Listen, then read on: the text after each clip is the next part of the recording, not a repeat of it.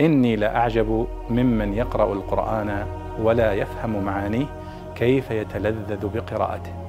كيف يتلذذ بقراءته. بسم الله الرحمن الرحيم. يقول الله سبحانه وتعالى في نعمه التي يعددها على عيسى ابن مريم عليه الصلاة والسلام قال وتبرئ الأكمه والأبرص بإذني. فالأبرص هو الذي أصاب جلده البرص ويعني قد يكون مشهور هذا المعنى. لكن الأكمة. البعض لا يعلم معنى الأكمة. فالجواب أن معنى تبرئ الأكمة هو الذي ولد أعمى. وبعض العلماء قال هو الأعمى مطلقا سواء كان ولد وهو أعمى أو كان قد ولد وهو بصير ثم كف بصره بعد ذلك.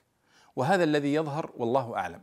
أن الأكمة هو من كان فاقد للبصر سواء كان مولودا وهو فاقد للبصر أو كان مطموس العينين أو كان مبصرا ثم فقد بصره بعد ذلك. فإن عيسى عليه الصلاة والسلام من ما أعطاه الله ومكنه منه أنه كان يمسح بيده على عيني الأكمة الأعمى فيعود بصيرا بإذن الله سبحانه وتعالى.